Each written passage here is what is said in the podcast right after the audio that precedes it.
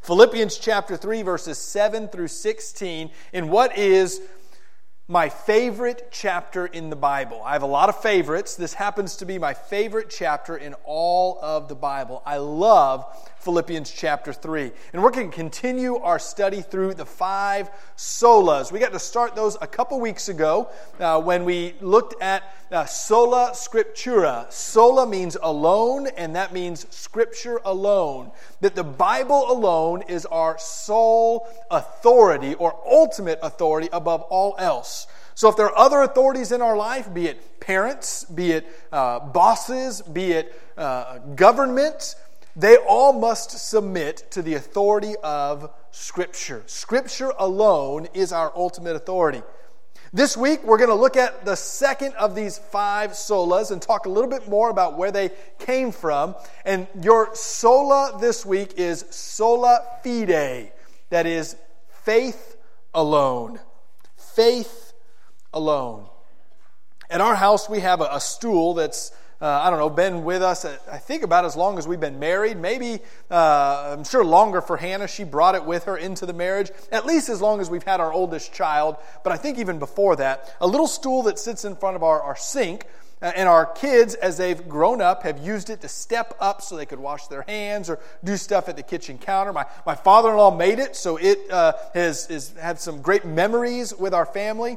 What we learned early on with this stool, though, like I think every stool I've ever seen, is if you are standing on one edge or the other, that stool has a tendency to tip one way or the other.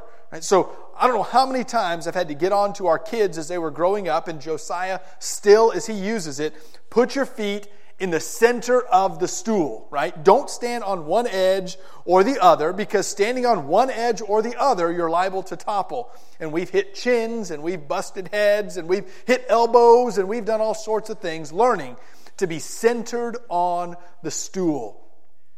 When I think of faith in Christ, I think oftentimes of standing on that stool.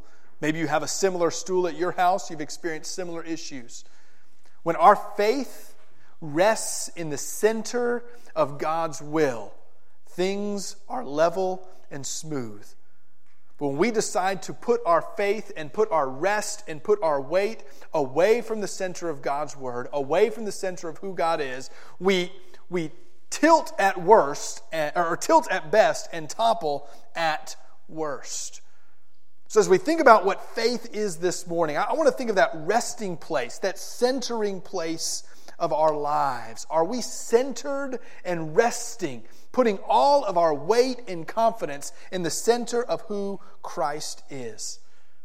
These five solas that we're looking at come out of what we uh, call now the Protestant Reformation. 503 years ago, there was this Reformation, this, this understanding that the church at the time was not teaching things of God's Word, and there was a reform and a rebuilding back to what God's Word says. And this belief, sola fide, faith alone, is at the heart of the Reformation.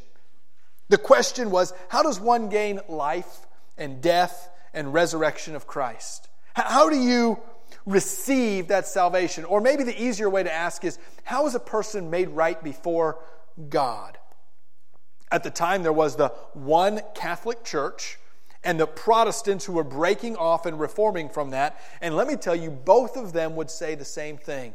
The way you are made right before God is through faith. There was agreement there. And there still is to this day between Catholics and we call ourselves Protestants. There is a understanding that salvation is through faith. But the real question became, the debate became whether it was through faith alone or faith and something else. See, at the time, and even to this day, the teaching of uh, the, the Catholic Church is this teaching that that faith is the beginning, but there is more to your salvation you need to do. There are more sacraments you need to go through. There are more uh, things you have to pay and, and penalties you have to, to suffer through in order to receive this salvation. And the reformers, and I would agree, taught that it is not anything or any action that we do, it is through faith and faith alone.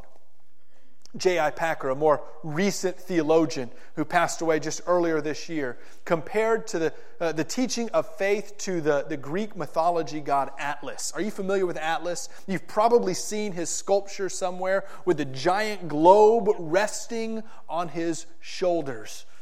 And the idea with Atlas was that if Atlas were to even flinch a muscle, the entire globe would fall. This is like the teaching of faith alone.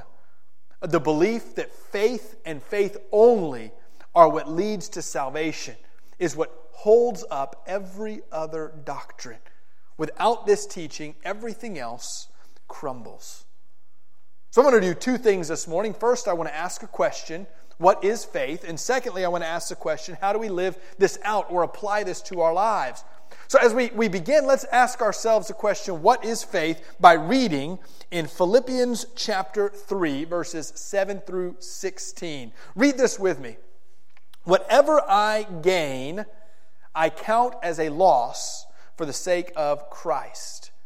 Indeed, I count everything a loss because of the passing worth of knowing Christ Jesus, my Lord.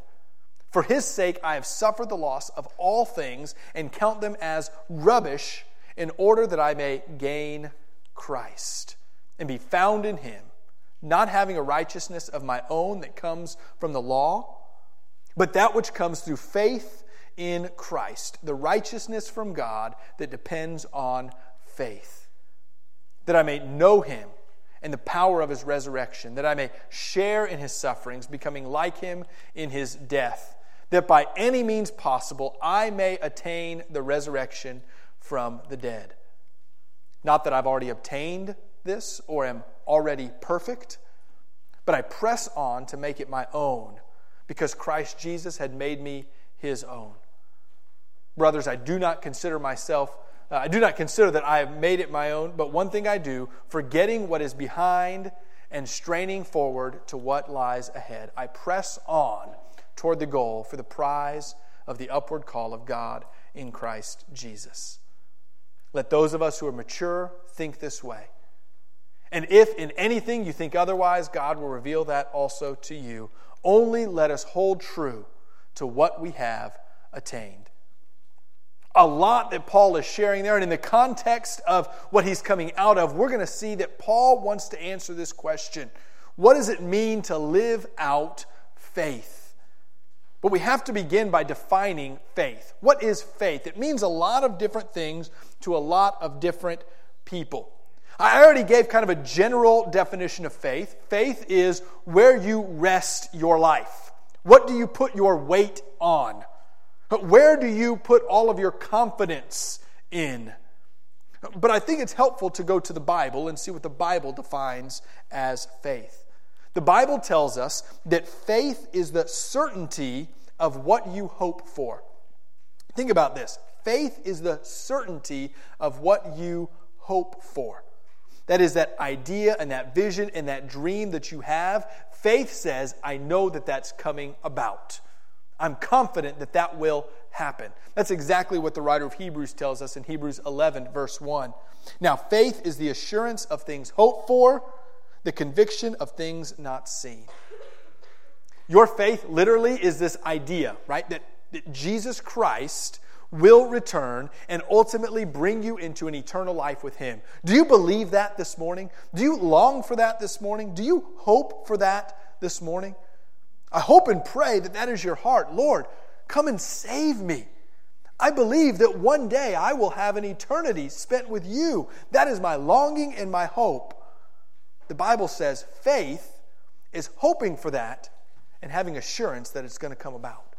No questions, no doubts. Faith is the certainty of what you hope for. I think it's important to also realize what faith is not. Because a lot of times we as Baptists add to faith. Even though we believe sola fide, faith alone, we add to faith. We want faith to be the object of our salvation. That is, we receive faith, and that's what makes us saved. Can I tell you? Faith is not the object of your salvation. You are not saved because you have faith or because you pray a prayer. The object of your salvation is Jesus Christ. You are saved because of the work of Jesus Christ. You receive Christ, not faith. Faith is not the object, and it's also not the cause. Some of us like to believe because I prayed a prayer, now I am saved, as if we have the magic strings to pull on God's heart to make Him save us. Now, Scripture tells us it's the Holy Spirit that begins a good work in each of us. He is the cause of our salvation, He's the one who brings us to faith. So, faith is not the object, that's Jesus. If faith is not the cause, that's the Holy Spirit, what is faith? Well, faith is, is the instrument through which we receive salvation. That's why Paul tells us in Ephesians chapter 2 you're saved by grace. How? Through faith. Not by faith, or not because you have faith, but through the instrument of faith. I like to think of, of faith in this way. Imagine you need to take, or you have before, take some liquid medicine of some kind. Uh, faith is, is like the syringe or the spoon. It's not what ultimately heals you, but it's the instrument through which the medicine ultimately heals you. It's the medicine that makes you well. Just like in your salvation, it is Christ that makes you saved, but faith like the syringe or the spoon, is what brings about that salvation. And it's not just when we initially receive salvation we have faith. Faith is what we need to live the entirety of our lives. It's not like we can say, I believed, I prayed, I had faith, and now I'm done. No, faith is a continual process of living out the Christian life. Through faith, we continually live the Christian life. The Bible has a fancy word for this, or theology has a fancy word for this. They call it sanctification. You are sanctified. That is, you're in the process of becoming more and more like Christ. It's not enough that you have faith to believe that Jesus Christ saved you. You must continually make your resting place the center of God and His Word. We are continually, throughout our lives, trusting Christ for what we long for and hope for. The truth is, if we're honest with ourselves, not a single one of us believes that we are deserving of that eternal life we hope for. If we examine our own lives, and I do this regularly, I hope you do as well, you look at what a filthy, nasty sinner we are. God, I hope that you would save me. But do you know? God, you do know my heart. I am not righteous. I am not clean. I am not worthy. I am not able. I cannot receive you, Lord, the way I am. How many of us have said, God, I am not righteous? You know what's amazing about faith? Through faith, even though we are not righteous, we receive the righteousness of God. In Genesis chapter 15, verse 6, it says, Abraham believed God, had faith in God, and God credited it to him as righteousness. Was Abraham a righteous person? He was not. He lied to, to a king to, to give his wife to her. Right? He, he was a, a sinful individual who looked out for himself often. He didn't trust and believe always that God's plan was unfolding, but his faith made him right before God. I love this thought. God is not waiting for you to be righteous. Instead, when we look away from ourselves and through faith turn to Jesus, God makes us righteous in His eyes.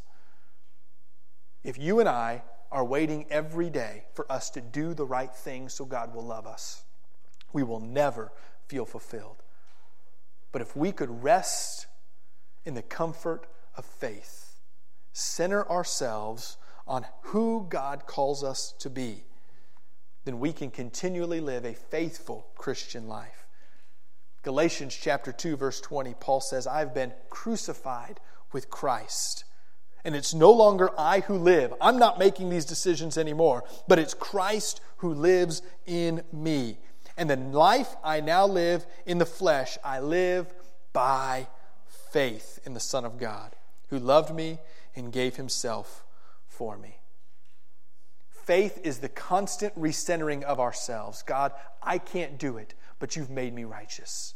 I'm not able, but I trust that you are. I know I will make the wrong decision, but you always make the right decision. Faith is a continual life of trusting and resting in Christ.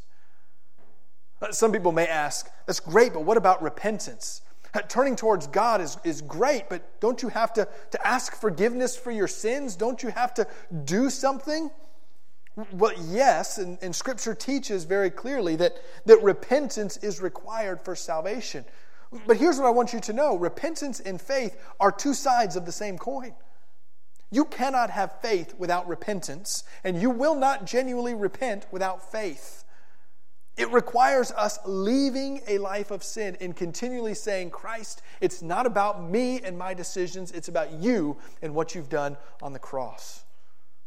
Going back 503 years ago, when Martin Luther, and we talked two weeks ago, nailed those 95 statements, 95 theses to that church door. The very first one dealt with a continual life of faith and repentance, a reminder that we don't have to keep paying for our sins, but when we turn from our sins in faith, Christ is faithful to us. And so the very first of his thesis said this When our Lord and Master, Jesus Christ, said, Repent, that is, turn to me in faith, he called for the entire life of the believer to be one of repentance. Our continual living every single day is a continual turning away from our own desires and resting and centering ourselves in Christ. All of that sounds beautiful and great.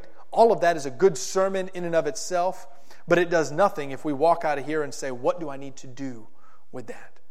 So let's ask the question then how do I live out my faith? How is it that I can every single day make sure I'm resting and centering myself in Christ? If you follow along in your bulletin or, or are taking notes, there are really three ways that I want us to talk about living out our faith. First is that we must choose daily to rest in Jesus we must choose daily to rest in Jesus. As Paul is writing in Philippians chapter 3, he reminds us that it is not based on our own strength that we can do anything. It's not based on our actions. It's not based on how we carry ourselves. Philippians chapter 3 and verse 9 that we read just a moment ago says we must be found in him. Not having a righteousness of, of my own that comes from the law, but, but one that is through faith in Christ. The righteousness from God that depends on faith. We must choose every day to be found in Christ and not in our own works. I'm afraid that so many times people question their salvation. And by the way, that's normal and, and people do that a lot. Am I really, truly saved?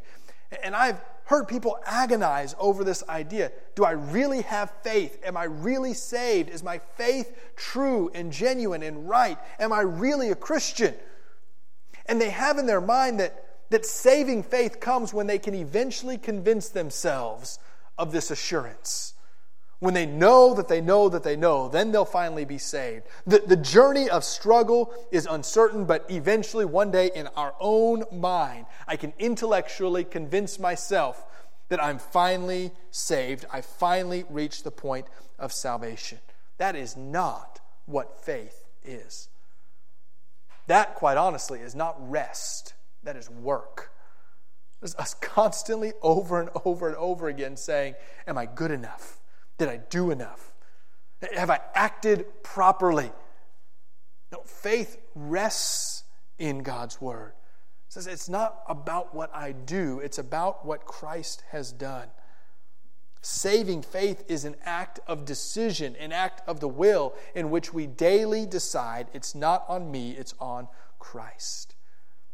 Scholars often talk of three ways we come to faith. We start to understand what genuine faith is. Three steps there's knowledge, there's belief, and then there's trust.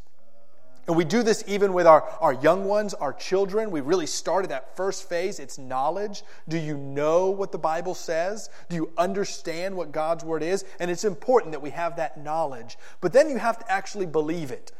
But not just we know that Jesus was born of a virgin, and we know that he grew up and lived a sinless life, and we know that he died on the cross for our sins. Do you believe that Jesus really did all those things? Do you believe that that story is not just a story, it's true? And of course, many of us spend our lives sitting in that belief area. I believe that it's true.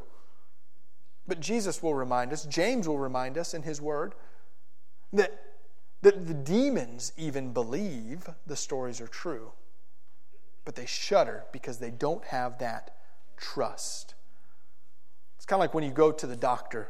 If you're sick and, and maybe you don't have a doctor and you're looking around trying to figure out where to take your, your, yourself to, to get checked out, you, you gather knowledge and information and you ask all your friends, who's a reputable doctor in the area? And so you get all of this information and you decide on one in particular. And when you show up, you look and, and, you can see that there are other patients there. They seem to be doing well. You see his diplomas on the wall, and then you start to not only know that, that the doctor is here, but you start believing that he can help you. Right? I, I see his credentials. I understand that he went to the University of Kentucky, so he must be a great doctor, or wherever he went. You, you can understand that, that patients are giving good reviews, and you believe that he can help you. But then the trust comes when he sits down in the room with you and tells you news you don't want to hear. You have this illness, and you need to take this medicine or these treatments in order for you to get well. It's not the news you want to hear, it's not the news you expected to hear. It's quite honestly not something you want to do and go through, the treatments or the medicine. But you move from belief to trust when you say, Doctor, you know what's better for me than I do. And so I'll take the treatments, I'll take the medicine, and I'll act on it. This is what resting in Christ looks like. Not just knowing Him, not just believing that the stories are true, but actually listening to what His Word tells you and putting it into action. That, that is trust. There's this misconception that if we have this strong faith, this strong trust, that our life would be, be easy somehow. If I just have enough faith, I won't struggle. That really puts too much faith in ourselves, doesn't it? If I'm good enough, then I won't have a hard time. The true faith is trust when things are difficult, in spite of the fact that there are struggles. Because if we're honest and we study Scripture, it feels like death when you look away from yourself and you turn to Christ the first action we have to do is continually turn away from ourselves, away from our life of work, and rest in the faith and the trust of what Christ has done.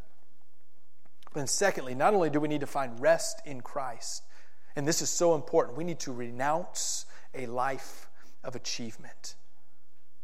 Renounce a life of achievement. In Philippians chapter 3, the preceding verses that we did not read, are the area of the scriptures that Paul gets to brag a little bit. And you can read the first six verses of Philippians, and he says things like, like I am a Hebrew of Hebrews.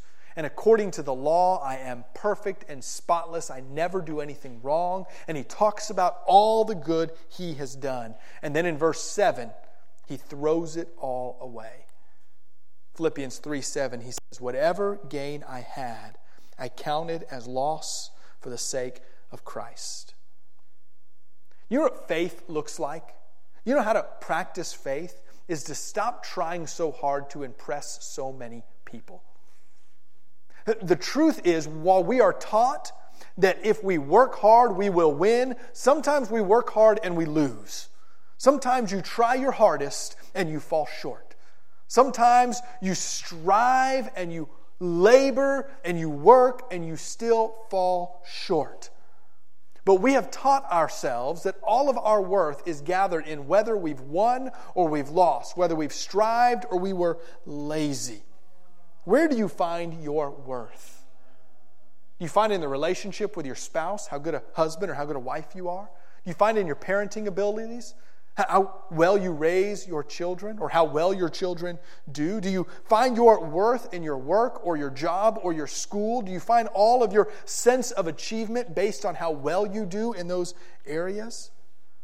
I think for a lot of people, we have determined that it is our intelligence, how smart we are, that gives us worth and value. We have to be the brightest, the quickest, the sharpest. We have to make the best grades. We have to, we have to be a, uh, on a different level of intelligence from everyone else. And that, as long as we are doing well intellectually, then we find our worth.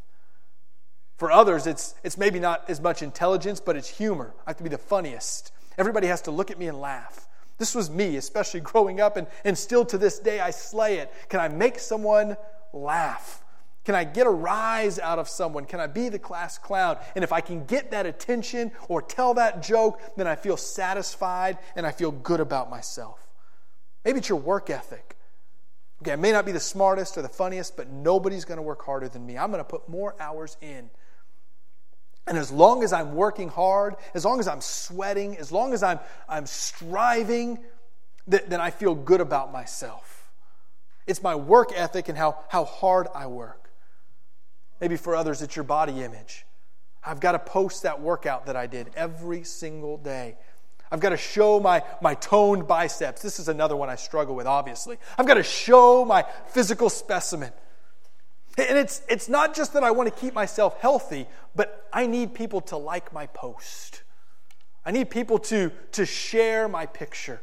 I need people to say, look how great I look and look how healthy I am.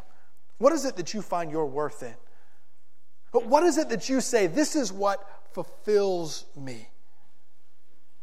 I think too often we put faith in our own achievements, in our own striving, in our own work. Are we the biggest and the best at whatever makes us satisfied? And as long as we continually feel that self uh, satisfaction, as long as we continually feel satisfied, as long as we continually get people to acknowledge how good we are in that area, then we feel confident in ourselves. Faith. Faith said it's not about your work, it's not about your achievements. If you believe that the value and the work of Jesus is applied to you through faith alone, if you believe that the righteousness of God rests on you because of faith, you no longer have to hide your flaws and you no longer have to flaunt your strengths. It doesn't have to be about how great you are and it doesn't have to be hidden how weak you are. You can rest and say, It doesn't matter that I'm not the smartest. It doesn't matter that I'm not the funniest. It doesn't matter that I'm not the hardest worker or the best looking or the healthiest or whatever it is that finds satisfaction. What matters is the righteousness of Christ in us. And this changes how we live our lives. This allows us no longer to put all of our emphasis in, in what we do, but allows us to rest. And then we can do our best intellectually for the glory of God, not for the glory of self. We can be funny and be an entertainer for the glory of God and not so that people will laugh. We, we, can, we can work hard and strive for God's glory and not because we're going to get ahead. We can take care of our bodies and be healthy because we're God's temple not because we want others to see us. We can rest when we turn from a life of achievement. And then finally, living out our faith means we must strive to live according to our new identity. I, I love verse 16 of Philippians 3. As Paul has talked about our faith turning away from our achievements, resting in our faith in Christ, striving and working hard, not because of what people say about us, but because of, of what Christ has done for us. In verse 16, he writes, Only let us hold true to what we have attained. Literally, Paul is saying, Christ has made you righteous. You might as well be righteous. Christ has made you saved you might as well live saved. if God has given you value, worth, and identity, you can now live in that value, that worth, and that identity. Now, everything you do can be done for God's glory and not your own. I, I loved a youth pastor that I worked for who once told me, I, I hate the phrase, I'm just a sinner saved by grace. By the way, I say that all the time, and you can still say that. I, I'm not going to scold you for it, but I want you to rethink what that means. Because in Christ, you are no longer a sinner. Oh, you sin, so do I, but your identity is no longer a sinner. You are a saint because Christ has saved you. When you start to understand who your identity is in Christ, how the faith that you have has changed you, then you are now able to live up to your new identity. You're not doing it because other people uh, value you, you're doing it because God has already made you righteous. Following God's word then isn't a burden, it's just who you are. It's a reminder that, that you are someone who can do everything God has called you to do. Our faith does not have to be perfect. All we must do is rest in the fact that Jesus Christ has saved us. Look away from ourselves and our own achievements and turn to Christ. Pastor Damien from New City Church in Orlando has a great quote. I, I love this, and I want you to think this through as we close. He says, God is so in tuned, He's aware of our slightest turning away from ourselves into Him. He's not waiting for you to be righteous. He's not waiting for you to be perfect. He's not waiting for you to do all the right things. He's waiting for you to turn in faith. Let's pray. Father, this morning as we, we think about our faith in you, Lord, help us not to add to it. It's so easy to say that our worth is found not just in our salvation through Christ and faith in you, but, Lord, also because of how hard we work, also because of how, how intelligent we are Lord, let our value not be found in the things that we do. Let our value be found in what you've made us and what you've created us to be. Father, we confess to you that we often strive to worship ourselves, put faith in ourselves, and we thank you that there is nothing that we can do, no way that we can live, no action that we can perform that makes us right before you. Because, Father, if there was, we would fail at it. But you, you and your infinite grace through faith, have saved us and made us righteous. Lord, let us rest in that. And let us strive to live then according to our new identity. It's in your name we pray. Amen.